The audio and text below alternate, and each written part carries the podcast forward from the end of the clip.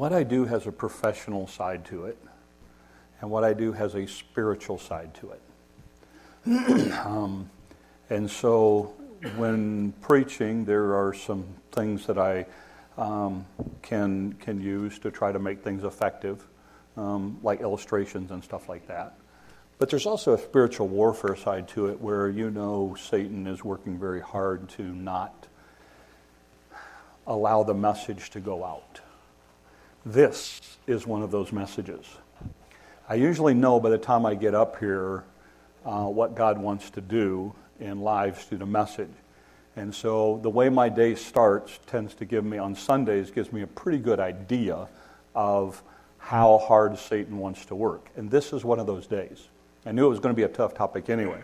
But um, this morning I fought for 20 minutes on the computer, and then I fought 20 minutes on the sound system, and then I fought the DVD player, and even the chair started to fall apart. So um, it's kind of one of those deals where, like, okay, Satan, you're really working hard to make this not happen. Um, so I say that to say this it's even more important for you and I to be aware that God wants to teach us something today, but Satan wants to confuse it. So, so just be aware of that because we're going to tackle a very sensitive cultural subject today, okay? Um, and we're going to go against uh, politically correct kind of stuff that you're being taught, right? So um, we're in the book of Ephesians. We continually walking through it. We're going to be in it through about the middle of February. And then we're going to start a series um, uh, where we're going to tie it to Bible study, to, to small group studies during the week. So um, that's kind of where we're headed then, all the way up until Easter. Ephesians chapter 1, we talk about what God the Father, God the Son, and God the Holy Spirit did when He saved you. In Ephesians chapter 2, we talk about salvation is by grace. It's not by faith. You can't earn it. You can't do anything for it. Chapter 3, we talk about the idea that difficult things happen if you're a child of God. Um, it's not all roses and, and rainbows. Um, there's valleys and there's difficult times, and God uses those. Chapter 4, we talk about the idea that we have to change the way we think because we tend to think like the world, the Gentiles do, and God wants us to think completely differently. Chapter 5, we talk about how we walk. We talked about the idea we walk in love and we walk in light, we walk carefully, and we walk filled with the Spirit. And that's where we left off last week. Um, and my illustration that I used with the ping pong balls went way south, but people learned more from it going south than they did for it going right. So it's, you know, it's awesome. Um, you know, God uses all kinds of stuff. But this morning we're going to talk about a pretty tough subject um, because Paul now, he leaves off talking about filled with the Spirit, and then he's going to go into some specifics. And he's going to talk about relationships. And he's going to talk about relationships that you have. He's going to talk about um, marriage, husbands and wives. He's going to talk about children. He's going to talk about work. He's going to talk about your relationships with other people. And he's going to get into some very specific things that we need to do as we walk according to the Spirit of God. So, with that in mind, um, I'm going to give you a bunch of background, but we're going to start with the first verse and then we're going to lay out some groundwork, and then we're going to kind of play it off of it for there. So, Ephesians chapter 5, verse 21, here's what it said. And remember this, because every relationship that we talk about from here on out gets tackled this way. Okay? And further, again, he's coming right off of be filled with the Spirit of God. Okay? And further, submit to one another out of reverence for Christ. So now, in every relationship Paul talks about after this, you got to understand this is where it starts. Okay? And Paul lays out two very, very important principles for everyone to be aware of when we talk about this issue of submission. And here's notice what he says. First of all, you submit to who? One another. Okay? First and foremost, here's what you need to understand. Submission is not about you. It's about the other person. Your relationships that you have, it's not about you, it's about the other person. He lays out this principle because this is really important for us to understand. Because what happens is we're in a culture which says what? You focus on your right. You don't let anybody talk to you like that. You don't do this. You don't do this. It's about what you think. How dare they say? Uh, what do you mean? You don't have to show them respect if they don't show you respect. I mean, that's our culture. Our culture says it's about us. It's about, I mean, even McDonald's, you know, my, you know, that's my place. You know, those are my people.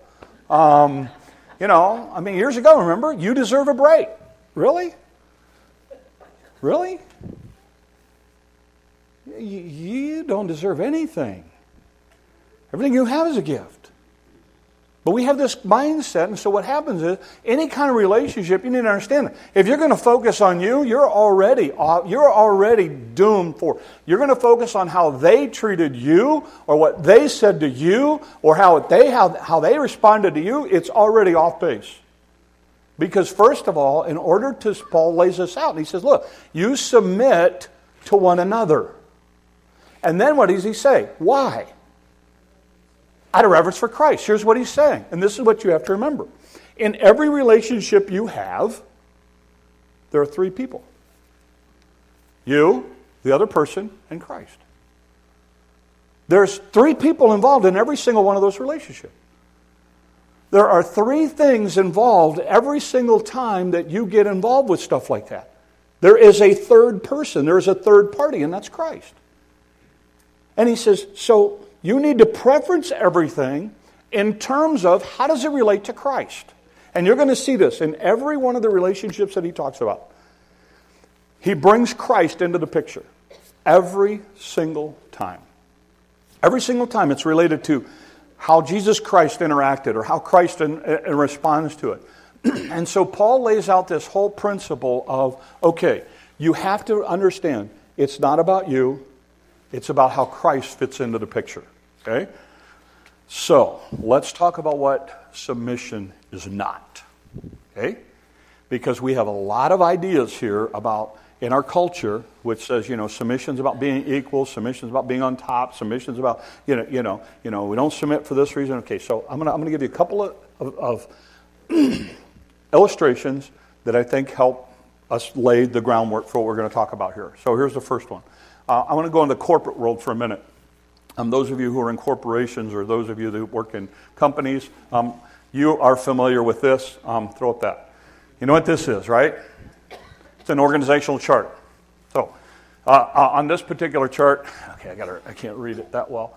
You know, you've got the shareholders, and you've got the board, and the CEO, and then you got marketing, you got international, corporate, personal, you got operations, and property, and health, and then you got finance, and you got administration, and you got legal. So, so the, now, let me ask you a couple questions about this chart. Okay? Who's the most important person on this chart?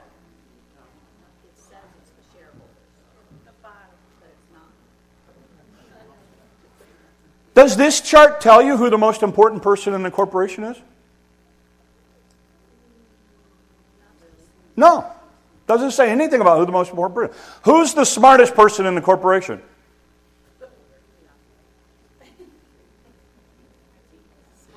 Does this, does this chart tell you who the smartest person is?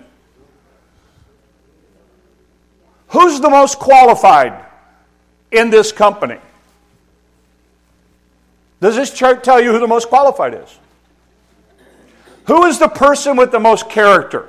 Does this person tell does this chart tell you what who the person is with the most character?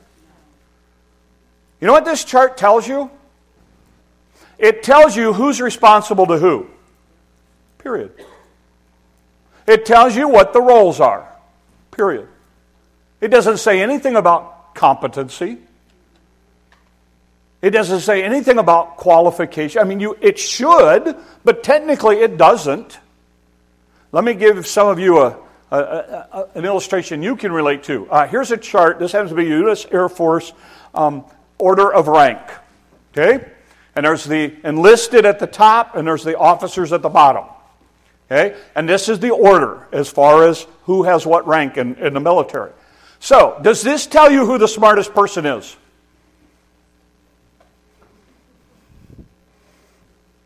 Anyone who's been enlisted knows the answer to that. Does it tell you who the best leader is?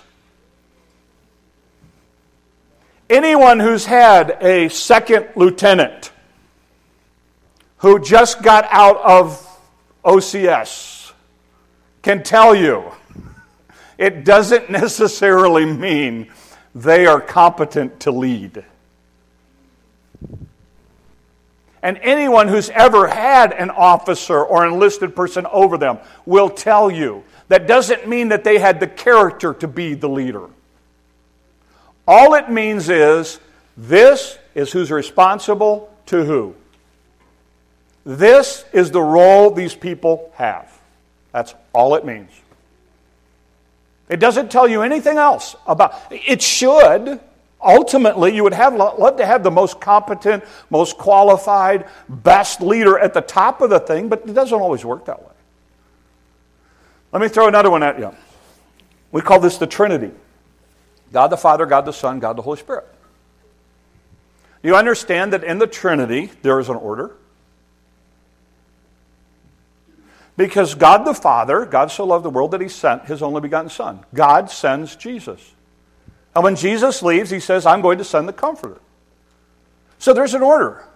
God the Father sends, the, sends God the Son, who sends God the Holy Spirit. And when God the Holy Spirit works in our hearts, he always points to the Jesus, and Jesus always points to the Father. Jesus is here, he says, I came to do the will of the Father. The Spirit always points to Jesus. We are, they are, and here's what we say in theology they are equal in essence, they are subordinate in function. They have different roles, but they are one, they are equal. To say that because Jesus does the will of the Father, he is less than the Father, is we call that heresy. Okay? You would never say that because we believe God the Father, God the Son, and God the Holy Spirit are one. By the way, this is a freebie just because I like art. Have you ever seen this symbol? Uh, throw up that next one. Okay? This is the Trinity. You'll see this in stained glass windows. Okay, that was free. Now, here's the idea. All right, I just had to do that because some of you are like, oh, it's really cool design, by the way, to do in glass. But anyway, here, here's the idea. When God deals with this, whether we're dealing with corporation, military, in, in, in theology, order simply tells us who's responsible to who. It speaks nothing of qualifications. It speaks nothing of equality. God the Father, God the Son, and God the Holy Spirit are equal. Paul has laid out in Christ we're all equal. He's already talked about that in Ephesians. But there is an order. And there are roles, and there are responsibilities within those roles. That's what we want to talk about as we get into Ephesians chapter 5. So, with that in mind, and here's what I say I'm going to read this passage. Some of you are immediately, particularly women, you're going to immediately want to put up walls. Okay? Give me 10 minutes. All right? That's all I ask. Okay? And guys, you can enjoy it for a few minutes, but then your time's coming. All right? So, um, and by the way, I always am harder on the guys than I ever am the gals. Okay? So just FYI. Here we go. Ephesians chapter 5. Some of you know where we're going. Let's read it. Let's talk about it. Let's understand it. And again, verse 21 and further, Submit to one another out of reverence for Christ. It's on to everybody. Now he gets in it. Wives, this means you submit to your husbands as to the Lord. For a husband is the head of his wife as Christ is the head of the church. Again, we're always bringing Jesus into this thing. He's the Savior of the body, the church. So as the church submits to Christ, you wives should submit to your husbands in everything. Okay? Now, this is what he says. So, time out. Let's talk about everything first of all. Does that mean everything? The Bible is never going to allow immorality. So that's out. He's never going to allow anything that's contrary to Scripture. So that's out. Scripture is never going to encourage anyone to, to submit to an abusive situation. So that's out. Okay? So let's understand that. Okay? Let's understand that. Wives, it means submit to your husbands, and notice the next phrase as the Lord. There's your model. There's your model. In the same way that Jesus submitted to the will of the Father, a wife submits to her husband and his leadership. Now, notice what it says, though. And, and now let me talk to guys just for a second. Guys, you need to understand this. This passage does not teach. It is your job to make your wife submit to you. This passage is addressed to wives. This is not talking to husbands at all. God's got his own deal for you guys in a minute. He's not saying your job is to make sure that your wife submits to you. That is not your job. And he's not saying, by the way, he is also saying it's not your job to enforce the idea that you are the head of the home over your wife. That's not your job either. Your wife is to submit as head of home, that's her responsibility, not yours. It's not your job. It's very important you understand it. Because a lot of guys have taken this go, see, the Bible says you should submit to me. Listen, that is not your place to do that. Okay? That is between her and God. Your job is not to enforce that. God has a much bigger job for you. Okay? He's going to get to that when we talk about husband. But he talks here about the wives, and notice what he says. How does the wife submit? She submits to the idea that Christ is head of the church, he's Savior of the body. Just as the church says, you know what, we're going to try to follow the teaching and the leadership of Jesus Christ, so a wife should submit to, follow the leadership of her husband. Okay? Now you go, is that saying that he's more qualified? No. Go back to our charts. Is that saying he's better equipped to do the job? No. It's saying this is our role. And here's the idea. We're going to get to this at the end. Here's the idea. The idea is this Go back to the Garden of Eden. What was the role before sin? What was the role? Why was woman created? To be a helper, to be a helpmeet to her husband. Where, how was she created? Man was, okay. Man was created from mud. God took a rib out of the side of a man to create a woman. Why? Because he wants them to walk side by side. He wants her to come alongside and help him be a better man because on his own he won't be able to do it. And all God is saying is this all Paul is saying is this wives, listen. Go back to the original intent. Go back to why God set you up and why God called you to be. Be the person God called you and designed for you to be. You come alongside um, you do that in such a way that you become a stronger team. You're going to see that at the end as well. You do that in such a way that when people see you, they see both of you. They see two as one. That's the role. It's not the role for him to go, you know, me man, you woman. We're going to talk about that in a second. Um, that, that is the farthest thing from the role of leadership. God just simply says, here's the order in a corporation, in the military, we use those charts to figure out who's responsible for who. So if the axe has to fall, we know who we start with. And we, we start with that level and work our way down. It's the same way with God. God says, Look, I have it set up, and here's why. I'm, I'm, not, I'm not trying to be, I'm just telling you the way it is. Guys do not want to take leadership. They will run from responsibility. We do not like to in, take on more responsibility. We'll, we'll easily abdicate that to somebody else to do. And so God says, look, you need to be, you need to be the, the, the leader that you were designed to be. And you come along, and women wives come alongside to help him. Okay? Because on his own, on his own, we'll mess it up. Okay? Um, and that's the role. You go, does that mean that I, am not as capable? No, it means none of that, just like those charts that we talked about. And that's important for us to understand. Because we're all to submit to one another. We're all to put the other person first. We're all to see Christ in the center of that relationship. That's what Paul's saying. Now he's going to talk to guys. Listen to this. Let's go back to it. Next passage. Um, and again, I'm going to preface it with the first with verse 21. Further, submit to one another out of reverence for Christ. Now, husbands, this means you love your wives. And by the way, here's your model. You love your wives like the way Christ loved the church and gave himself for it. You make her holy and clean. We'll talk about what that means in a minute. Sanctify is, is one, what one of the versions says. Washed by the cleansing of God's word.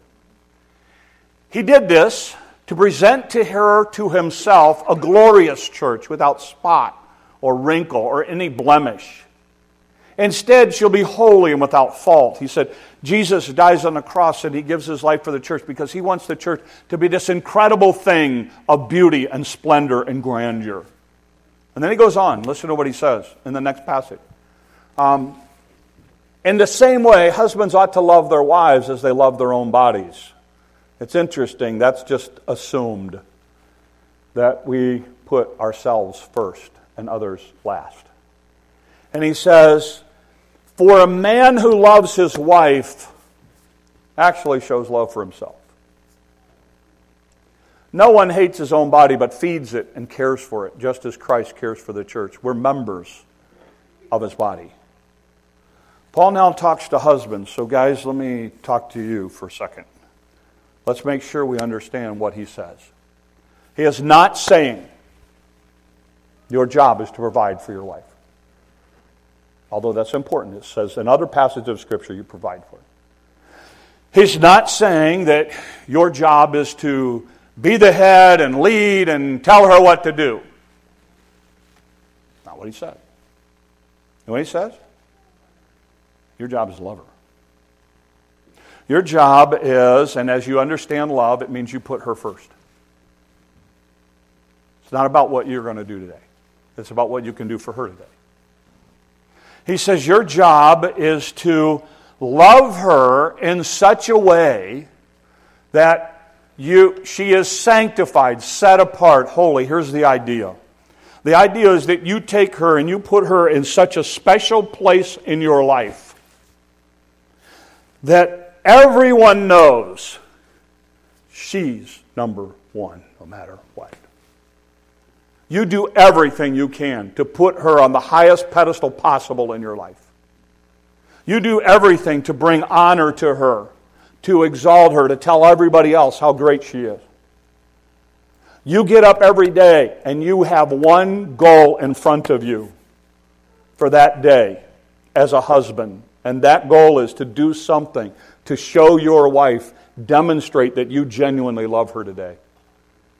You do everything in your power that everyone knows she's the most important person in your life. You set her apart in a great way. You go into my office, and here's what you're going to find there's all kinds of knickknacks and stuff like that that I've collected over the years. But there's a glass case. And in that glass case are objects that I have made when I have blown glass or done with glass. They're in their own special case. They get their own light, they get their own everything. They're, they are set apart as something incredibly special in my office. Why? Because they're valuable to me. There's something I, I, I, treasure. There's something that I put great importance on. So if you walk into my office, yes, you will see pictures, and yes, you'll see stuff from Papua New Guinea. But set aside with its own lighting and its own case, its own is glass stuff that I've made. You know why? Because it's special. It's important. It's treasured. And if you come into my house and you go into my home and you come into my office at, at my house, you're going to see a shelf of glass stuff that I have collected over the years. In fact, it's set up that it is so special. When you walk into my office, you set off an automatic little light that lights it up. And it stays on for 20 minutes. It is, it's awesome. And I'll sit at my desk and it'll go off, and I realize I haven't moved for 20 minutes. Okay, and I got to move my feet so the light comes back on. You know, why? Because it's important to me. It's valuable. It's something I cherish, something I treasure, something that's valuable. So, and Paul says, look, you love your wife in the same way that Christ loved the church. And he was willing to do anything to go to the cross and share his blood for us because we were so valuable and so important to him. And you look at, and, and like you say, he wanted to present it holy and blameless, in splendor and all of its glory. You, you, you, you develop a relationship and you work in such a way that, that she knows she's important. Listen to me, guys. If you don't just demonstrate to her how valuable and important she is, here's what you need to know if she's in a work world, there are guys who will. You need to be aware of that.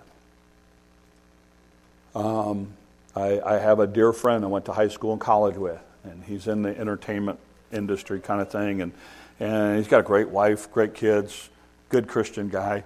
But you know, the only thing that bothers me is when I look at his Facebook post, there's always pictures of him and some celebrity, guys and gals, and there's just all the pictures of him and his wife. Like, why not? Why is it all about all these other people who are important? You know? I mean, she ought to be number one. People ought to know you're number one. And, and, and the reason is for the unity, so that people see you guys as one. And, and I'm just going to be really candid, guys. Look, you don't, You don't. You need to get rid of any jokes that demean your wife. Period. You go, oh, it's funny. No, it's not. Not if she's the top. Not if she's the top. You can ask my kids. Rarely did my kids ever hear, don't talk to your mom like that. But I guarantee you they heard, you will not talk to my wife like that. And guys, listen to me. If you have sons, you had better teach them to respect and honor women. And one of the ways you teach them that is by how you treat your wife. And I think one of the greatest gifts you can give your children is to see is to have them see two adults who are madly in love with each other through it all and who function as one. And I put most of that responsibility on the guys. That's your job. And in all candor, I think some of the problems that we deal with today are because, and, and I've just noticed this, this is my observation of a rule culture. In some cases, I have watched guys treat their wives worse than their hired hand. And I have walked and walked away in some situations and thought, you know what, she would be better to be his employer or employee than he would be to be his wife. And it's sad. It's sad. And I think one of the greatest things you can do, one of the greatest things that as a husband you can do, is make sure your wife knows she's number one. Love your wife. And then Paul addresses now at the end couples. And here's what he says. Notice what he says. He comes off this idea we're members of his body, and notice what he goes on to say next. Uh, the next passage, guys. Again, and further submit to one another, reverence for Christ. That's a parenthesis over all this. Notice what he says. As the scripture says, a man leaves his father and mother, is joined to his wife, and the two united into one. This is a great mystery. But it is an illustration of the way Christ and the church are one. So again, I say each man must love his wife as he loves himself, and the wife must respect her husband. The idea, and this is what Paul's saying, when you and I, with our marriages, go out into the world, the world looks at our marriages and they can understand and see we are illustrating to the world the way Christ and the church function together as one. And one of the greatest testimonies you can have, and I think in our culture, as it gets more and more and more, even more so, one of the greatest things that you can have in our culture is a strong, solid marriage that the world looks at and says, I wish I had that. That's what I want. That's the kind of relationship I want to have. And it's, it's ironic because I don't talk to my wife about what I'm going to preach on. I mean, I guess she could read ahead, but, um, you know, we, we just don't talk about the Sunday thing. There's a discussion always after church on Sunday. Okay? Um, and when my kids are here, then it gets really interesting, you know. It's like, did you really say that? Uh, but anyway, you know, um, so I, you know, I get the, the, the that critique afterward. Um, but, you know, my wife said she had an appointment this week with somebody, and, and um, the, the gal asked her, she said, What'd you do for Christmas? And, and this year, Christmas was really odd for us, and we didn't say a lot to anybody because honestly, we were pretty burned out. We'd just been busy, busy, busy with so many things on our schedule and everything else, and we had a lot of opportunities to go different places on Christmas Day. But uh, some of you are really going to, okay, I don't want you to think that we're like Scrooge, but we had Christmas on Saturday at our home. Um, on Sunday, all our Christmas decorations were down, boxed up, put away um, completely. Um, Monday, we had a lot of opportunities to go to. We did something uh, Christmas Eve night, and then Mon- uh, so the next day was Christmas Day, and um, we kind of just we wanted to just chill. And so she worked on school stuff in the morning. I worked on church stuff. We got in our car, drove to Omaha, checked in a motel for three days, and just ran around for three days. Um, you know, we just we just needed to get away from everything, and and so that's what we did. And she said, "Well, this is what we did for Christmas." She told them what we did. And uh, she said, Well, what are you gonna, what's your plans for today? And she said, Well, she said, Actually, we're trying to freeze up some freezer space. So she said, uh, My husband and I are going to make salsa this afternoon. Just, you know, just, she said, You guys must really like each other. And my wife said, Yeah, we do. Uh, this particular gal happens to be divorced and struggles and stuff like that. But it was a testimony of what God did and is doing to a world that needs to see that. That's what we're talking about. That's what Paul's talking about here. And in that culture, the world needed to see people who were in love with each other, who were respecting each other, who were honoring each other, who were putting each other, trying to outserve each other, trying to outlove each other. Because that was the way the church was supposed to respond to Christ. And that's what Paul says. This isn't about me, man, you woman.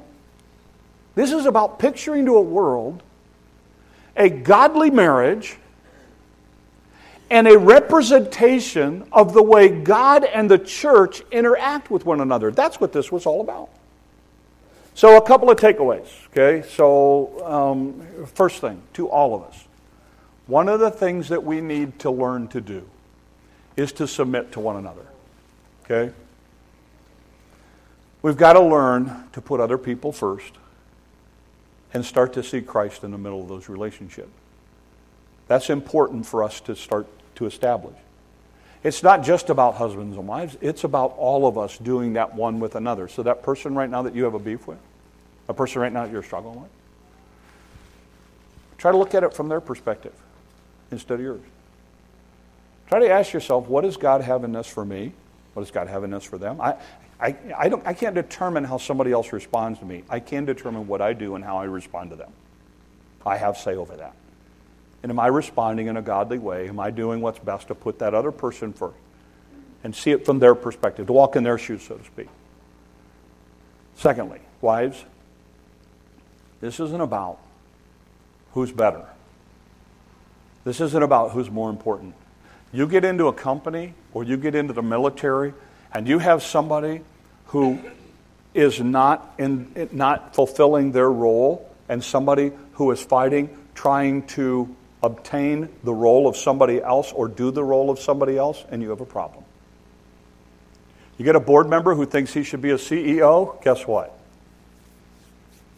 You know, you get somebody, it, creates problems. You get somebody who's in the enlisted side thinking, I know better than somebody who's in on the officer side, and you and they may, and they may be right, but it creates all kinds of problems when they don't fulfill the roles and responsibilities that they have to fulfill. God says, Look, I want the world to see the way I originally intended with a man and a woman together as one, functioning together as one, working together in the world as one. Guys, love your wives. Here's a very simple question. When you put your head on your pillow at night, just ask yourself this What one thing have I done today to honor, to love, to put my wife before me. Pretty simple. Pretty simple. You go, well, uh, you know, it's not, I mean, it's all about her then. Bingo. Bingo, it should be. It's not about you. You know, it's not about you. Um, you put her first. You put her at the top of the list. That, that's what we're talking about. As couples, you need to show the world two people who are trying to outlove, outserve, outreverence, outhonor, outputting each other on the top. And believe me, in our culture, the world will take note of that. Because unfortunately, those people become the unicorns in the room. And they stand out. And we want a world to be able to look at our marriages and say, you know what? That's what I want. We want a generation of kids to grow up and say, that's the kind of marriage I want. We want a whole group of people who are coming to us saying, tell us how you make that work. The videos that I love, there's all kinds of videos out there. I love these videos of these older couples who start talking to each other, who've been married 60, 70 years in some cases, When I was a youth pastor, we would go and visit older folks in the nursing home, and there, there were couples that, that had been married. We had a couple in particular that had been married a number of years. And I used to take kids over purposely and introduce them to this couple. And I would always say, hey, Harry, tell them the secret to a long. And this is a guy who you need to understand. I don't know how Harry, how old was he when he finally died? I mean, it, you know, huh? Ninety something. They've been married all the time. She he out, uh, she outlived him, and and you know what? He still opened doors for her. He still treated her like a queen. You know, and they just tried to outserve and outlove each other. I'd bring these kids who were dating over, and I'd go, "All right, let me show you what love really looks like." Let me show you this. And, and you need to be those couples. You need to be the people. And you have the opportunity to do that. And your grandkids, your grandkids ought to know you're madly in love with each other.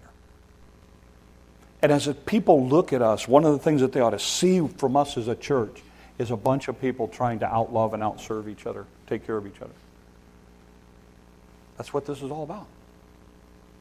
And that's what the world needs to see because we're going to a world and saying Jesus cares about you. And if we don't care about each other, if we're fighting and bickering among ourselves, the world looks at that and goes, I don't need that. I can go to work for that. That's what we're trying to demonstrate to a lost world. And I just want to challenge you as you go throughout this week. For those of you that are married, set a great example. Those of you who aren't married, Okay? Learn to, learn to honor. Put, all of us need to put other people first. For those of you who are kids, I don't know if God has you as a single person the rest of your life or as a married person the rest of your life. But I always challenge couples when I'm doing marriage counseling. One of the questions I always ask is this Do you have a couple that when you look at, you go, that's what I want my marriage to be like? Because I think all of us need those models to be able, and, and in my life, I have some of those people, and I go to them and say, Tell me what the secret is. When I was going to become a grandfather, grandpa, um, I went to a guy who I thought did the best, who was, I thought was hands down the best grandpa in the whole world. And I pulled him aside and said, All right, we need to talk. Um, he had a granddaughter, and I said, I want to know what'd you do? I know how she looks at you. I know as a college student how she looks at you. I want my granddaughter to look at me that way. Tell me how to do it. Tell me what you did. He gave me some great advice. Awesome advice. You go, what is it? You go find your own person. Hey, um, you know, this worked for me. This worked for what I'm doing. And it's like, yes, that's what I want to do. Same thing for marriages. I pull the couples aside and I say, you know, tell me a secret. And I observe and I learn. And I go home and I try to do it.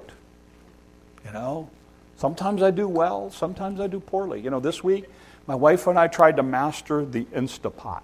You know what one of those things are? Okay? Ah, that's a whole new world. It is a whole new world. And you know what? We had some successes. And we had some colossal failures. We had one that I looked at her and said, Honey, I have pizza in the fridge.